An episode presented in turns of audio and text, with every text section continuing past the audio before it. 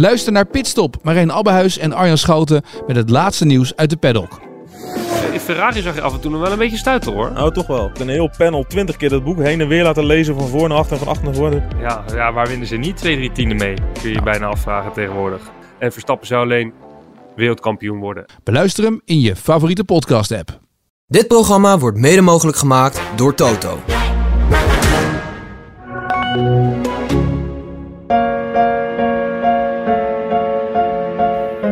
Het is donderdag, 22 februari. Van omloop tot Lombardije, elke dag een nieuwe podcast. Dit is Radio in het Wiel en mijn naam is Hidde van Warmerdam. Met vandaag waarom Thijs tussen de coniferen lag.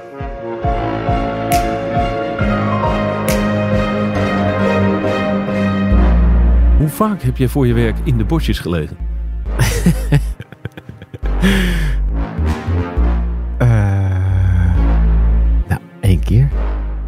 Ja, oké. ik zit na te denken of er nog een andere keer was, maar... Dat heb ik me namelijk best vaak afgevraagd. Is er nog een andere keer geweest dat je dit gedaan hebt? nee, We gaan terug naar het jaar 2010. 2009. 2009, sorry. Je werkt voor. Dagblad de Pers. Het, is, het valt toch op dat er... Er zijn wel leuke, er zijn veel leuke verhalen deze veel tijd. leuke hè? verhalen. Ja. 2009, Dagblad de Pers. En jij mag, denk ik, naar de Tour. Ja, mijn eerste tour als journalist. Ja. Wat, wat dacht je toen? Want je hebt natuurlijk heel lang gedacht... Ik wil naar de Tour, hè, bij wijze van spreken als een soort droom. Ja. Een soort ambitie. Mhm. Ik wil naar de Tour als wielrennen. Ja, dat, dat had ik toen niet. Ik had, dat had niet het gevoel van nu, hier had ik moeten zijn als wielrenner. Of het, ik had eigenlijk, daar had ik toen wel een soort van vrede mee. Dat Ik vond mezelf echt veel te slecht daarvoor. Ja, oké. Ja. Dus dat besef was Ja. ingedaald, was geen... eh, Ja. ja. Dus ik, ik dacht, Je vond jezelf niet zielig. nee, ik, ik vond het, eh, ik, had, ik vond het heel leuk. Ik had er heel veel, ik, ik, ik had er heel veel zin in. Ik, ja, ik kende het verder niet of nauwelijks hoe ik dat moest doen eigenlijk in zo'n grote ronde. Hoe dat in zijn werk ging als journalist. Eh, Weet je nog voorbereid door iemand? Mm, Heb je van tevoren nog met iemand gesproken? Met een ervaren... Nee, eigenlijk niet. Ging het ook heel anders doen. Ik ging, weet je, ja, normaal gesproken ga je van hotel naar hotel. En ik dacht, ik ga hem niet naar, van hotel naar hotel. Ik neem een camper mee. Het is veel handiger. kan ik gewoon hem neerzetten waar ik wil. Wat ergens best wel slim was. Wat denk ik ook ergens wel onhandig was. Ja, tegenwoordig doen wij het niet meer met een camper. Maar dat wil niet zeggen dat het niet kan. Eh, en ik, ben, ik heb toen gewoon een camper gehuurd. eh, en ik eh, heb al mijn spullen erin gegooid. En ehm, ik ben toen eh, uit Nederland vertrokken eh, met het idee, we zouden, e- ik zou eerst samen met een collega gaan. En dat was toen te duur, geloof ik, of die kon niet, ik wat. En toen dacht ik, weet je wat, het is heel grappig als, we, als ik doe alsof we met z'n tweeën zijn. En we gaan, Thijs Zonneveld gaat naar de Tour voor de pers. En gaat een eh, Italiaanse journalist mee, die ook voor de pers werkt. Die heet Gianluigi Paparazzo. Voor de duidelijkheid, eh, nog Dit- even extra. Dit was een verzonnen personage. Het was een verzonnen personage. En ik had toen een, eh, eh, een, een, een vriend, die toen een vri- een vriend is geworden, ook in die tour trouwens. Die ik- voor ken ik hem maar helemaal niet zo goed. Nanda Boers, die wi- wilde eh, eigenlijk gewoon een lift hebben naar Frankrijk, omdat hij daar, hij ging daar skill volgen. Die deed toen de eerste tour. En er zaten heel veel ploeghuiswagens, dus hij had eigenlijk helemaal geen auto daar naartoe. En die vroeg aan mij, hoe ga je daar naartoe? Eh, eh, hoe ga je dan? Heb je nog plek? Ik zei, ja, ik ga met een camper, weet je. Ja. Plek zat. Ja, ja je biobak en, eh, en zes fietsen wil meenemen. Ja, ja, gooi het erin. Ja. Dus die heb ik toen gevraagd om een soort van andersom op de foto te gaan staan. Dat we samen aan het inpakken waren of weet ik wat. En dan gingen we zo sa- samen. Jan, dit zijn Jan Luigi Paparazzo en Thijs Zonneveld op weg naar, naar, naar de Tour. Dus dit was... ja, dus de rug van Nando Boers ja, is het was meest tastbare eh, bewijs Ja, van eh, dat, dat. Gianluigi Paparazzo bestond. Ja. Ja, en eh, ik had hem ervoor eens één keer, ik had het eigenlijk verzonnen een keer toen AC Milan die kwam, die speelde een Europa Cup wedstrijd tegen Heerenveen. En die kwamen toen in Beetsterswaag in een hotel. En die hadden toen echt de, allemaal mega supersterren. Weet je, Ronaldinho en KK en Seedorf, allemaal dat soort gasten. En toen had ik, ik had toen bedacht, weet je, als die gasten daar naartoe gaan, dan gaan ze na- naar Beetsterswaag. Want daar zitten al die, voetbal, die, al die voetbalploegen altijd. En als ik nou alvast een hotelkamer boek en als boek zij daarna gaan ze het allemaal boeken, dan zit ik daar ook. Dus ik heb dat toen... Slim. Ik, heb- ik zat dan dus op de gang. Het is er maar één gang volgens mij. Dus ik zat... Ja, er was gewoon één gang met... eh waar, waar iedereen... eh waar dus KK, Zeedorf en Ronaldinho alle shirtjes op de, voor, de, voor de deur klaar lagen.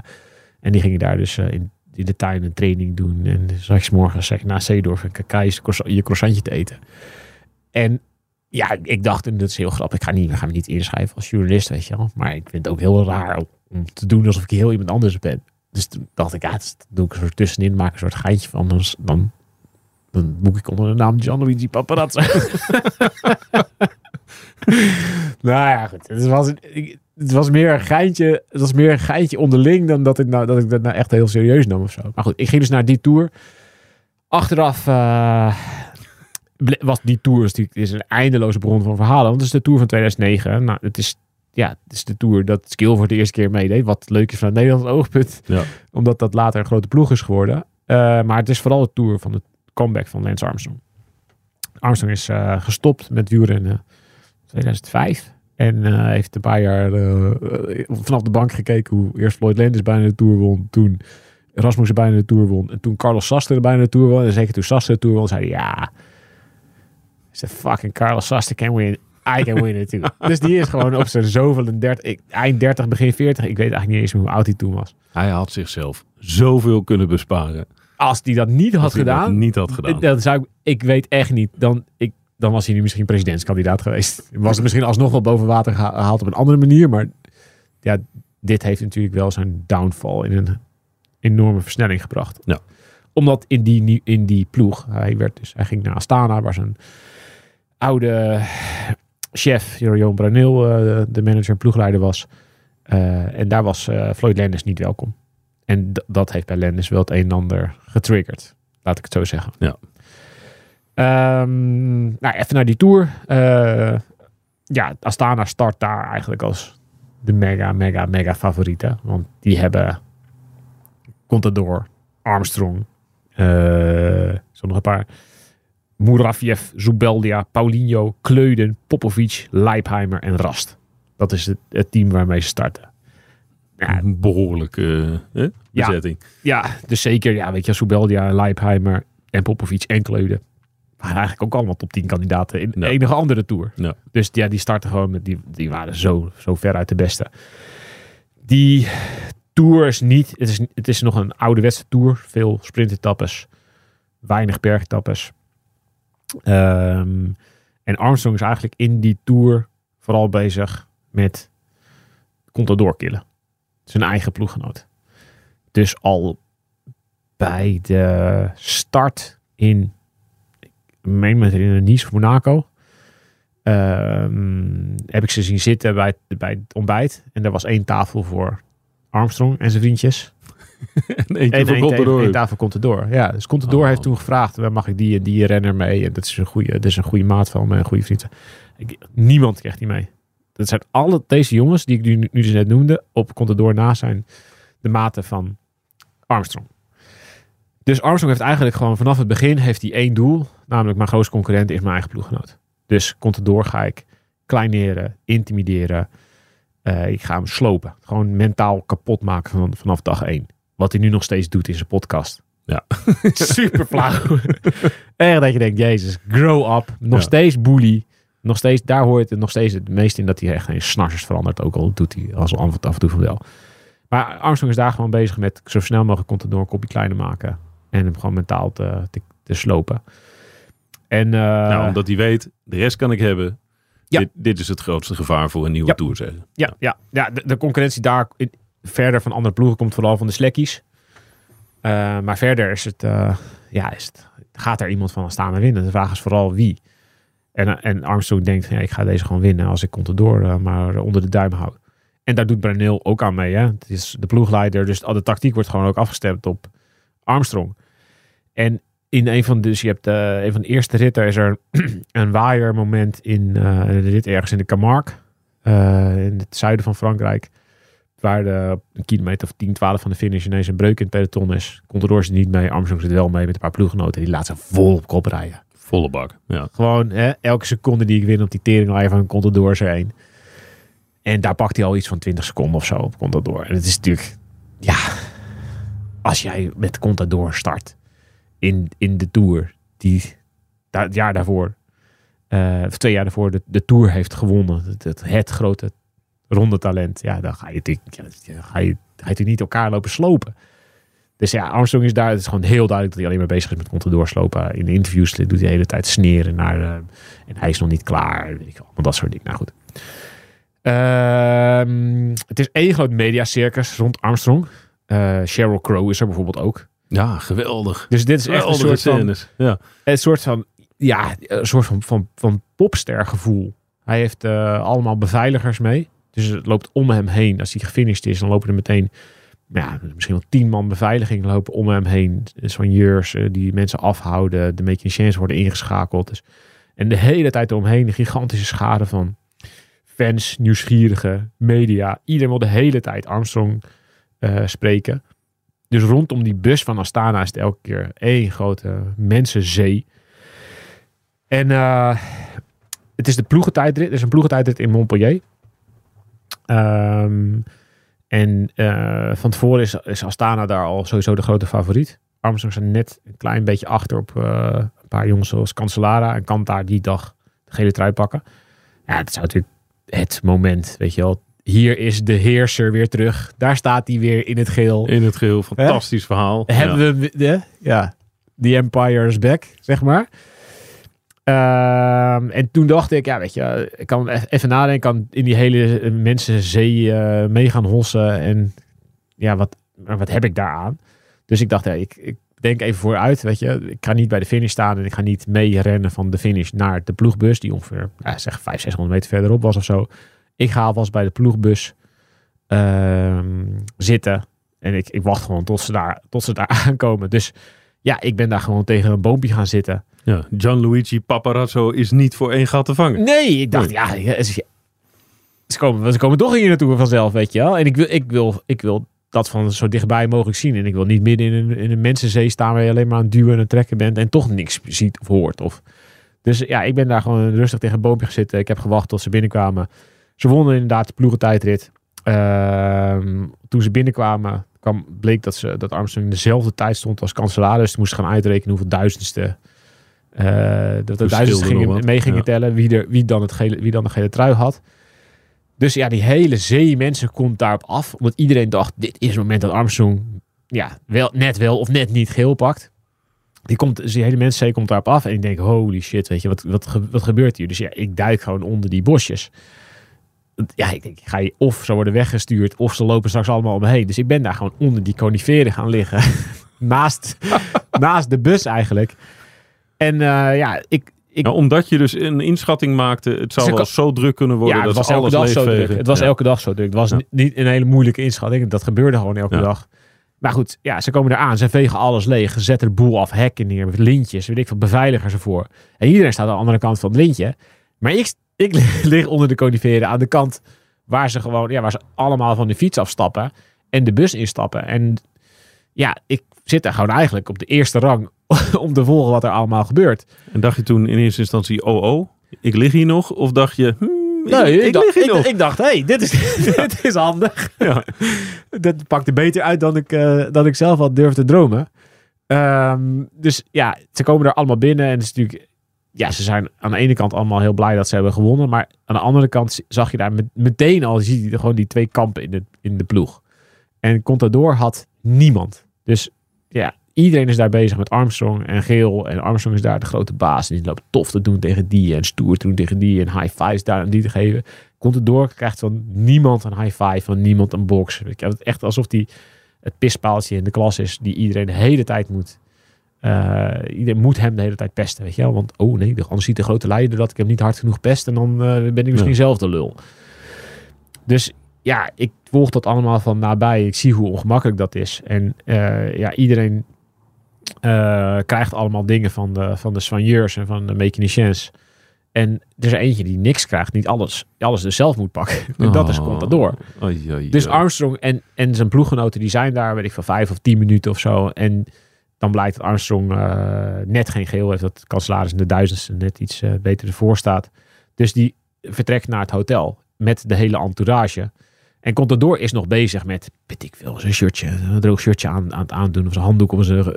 Het hotel is eh, een paar kilometer verderop in Montpellier. Dit is aan de buitenkant van Montpellier. Armstrong krijgt een soort escorte. En die hele ploeg gaat met hem mee naar dat hotel. En, en Contador, die komt naar buiten. Eh, uit die bus stappen. En er is niemand meer. En er staat nog een mechanicien, staat nog aan een paar fietsen te prutsen. En Contador eh vraagt, eh, ja, waar is het hotel? En die mechanicien die haalt zijn schouders op. En die keert hem geen blik waard. Hij loopt naar een soigneur. En zegt, ja, wa- waar is het hotel? En dan zegt die soigneur, ja, daar ergens in Montpellier. Kijk maar. Hier, hier heb je de naam, hier is de naam van het hotel. Vraag maar. Vraag maar. En dan zegt Contador, but I don't speak French. In een soort heel zielig stemmetje. en die soigneur die zegt, ja, just try. Ach, nee. En daar gaat Alberto Contador in zijn eentje. Het volstrekte tegenstelling met de zee van mensen rond Armstrong gaat Alberto Contador in zijn eentje op weg naar, naar Montpellier Centrum. Hopend dat hij het hotel ergens kan vinden. Dat iemand hem de weg kan wijzen naar de Ibis of de Novotel. Weet ik veel waar ze zitten.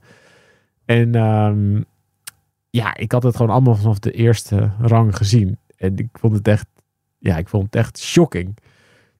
Ik heb het allemaal volgens opgeschreven in het, in het artikel. Alleen ik heb de Gianluigi Paparazzo boven geschreven, omdat ik dacht dat dat leuk was. Ja, ik En denk dat had een keerzijde. dat het een keer zeiden. Ja, ik denk dat heel veel mensen dachten, ja, dit, is, dit is gewoon bullshit. Ja. En ehm Het personage is verzonnen. personage verzonden. Ja, Dus het dat Gianluigi Paparazzo. Ja, wie zegt dat, weet je wel? ja. En ik had dat toen totaal niet door. Ik was totaal niet bezig met wat andere mensen ergens hoe het over werd genomen. Of hoe belangrijk het is dat je het ook oont. Dat je er ook voor staat. En dat, Ja. dat het bij je naam hoort. En dat je niet anoniem publiceert. Ehm, en ik heb dat later in die tour ook bijvoorbeeld nog eens een keer gedaan. Door mee te rijden met Cadel Evans. vanaf Arcalis. En Cadel Evans gaf geen interviews. En ik ben toen met hem meegefietst naar beneden. En ik zei, joh, ja, ik, mag ik je interviewen? Zei hij, ja, sure. Ja, want eh, ik heb geen zin om de hele tijd stil te staan bij journalisten. Maar als we zo aan het fietsen zijn, vind ik het prima. Yeah, sure. En die liep leeg over alles. En Armstrong was een teringleier. En Thomas Dekker was een lul. Die zat toen bij hem in de ploeg. Die had hij niks aan. en ehm, eh, ja, ze maakten de Tour kapot. En er was niks te doen tegen Astana. Ze had eigenlijk al verloren. En dat was nou, dit zes of zeven of zo, weet je wel. En toen heb ik ook Gianluigi Paparazzo op over gezet. Oh. Dus- dat, ja, dat was ook niet heel slim. Maar goed, eh, dat is wel grappig achteraf. En in die tour, dus die rit naar Arcalis, en dat vind ik eigenlijk wel het- mooiste deel van het, van het verhaal. Montpellier is rit 4, dus dat is de ploegentijdrit. En eh, in rit 7 rijden ze naar Andorra Arcalis. Hele makkelijke rit. Arcalis ook niet de zwaarste klim, gewoon één keer bergop aankomst. En dan er is ook echt een heel mooi filmpje daarvan dat Johan Brenneel in de communicatie de hele tijd zegt eh, niet aanvallen, niet aanvallen. Rij je tempo naar boven. De, er, is al een, er is al een kopgroep weg. ehm, die, de, die nooit meer terug gaan worden gepakt. Gewoon de vroege vluchters, weet je wel. Die niet gevaarlijk zijn voor het klassement. Dus er is ook geen, er is geen etappe, etappezege meer. Dus Brenneel wil gewoon rustig naar boven. Armstrong behoudt zijn voorsprong uit die waaier-etappe. En die wil dus gewoon tempo naar boven, niet aanvallen. En wat denkt Contador? Op een paar kilometer, echt nou, ja, een paar kilometer, zeg 7, 8 kilometer onder de top. Ja, heel ver. Ja. Dikke teringhonden. Jullie kunnen hem hier krijgen. en die vertrekt echt zo verschrikkelijk, ziet het hard. En dan heb je nog, eh, dan zit nog uh, Bruneel in de communicatie te schreeuwen. Para Alberto, para. Weet je, stop, stop. En Alberto denkt, ja, jullie kunnen me wat. En die rijdt daar al Armstrong op uh, een half minuut of 40 seconden. En die pakt daar eigenlijk alle tijd terug die hij heeft verloren in die waaieretappe. En uh, gaat die Tour winnen. Wat echt, als ik dat zag, hoe hij werd behandeld, wat echt ongelooflijk is dat hij die Tour heeft gewonnen.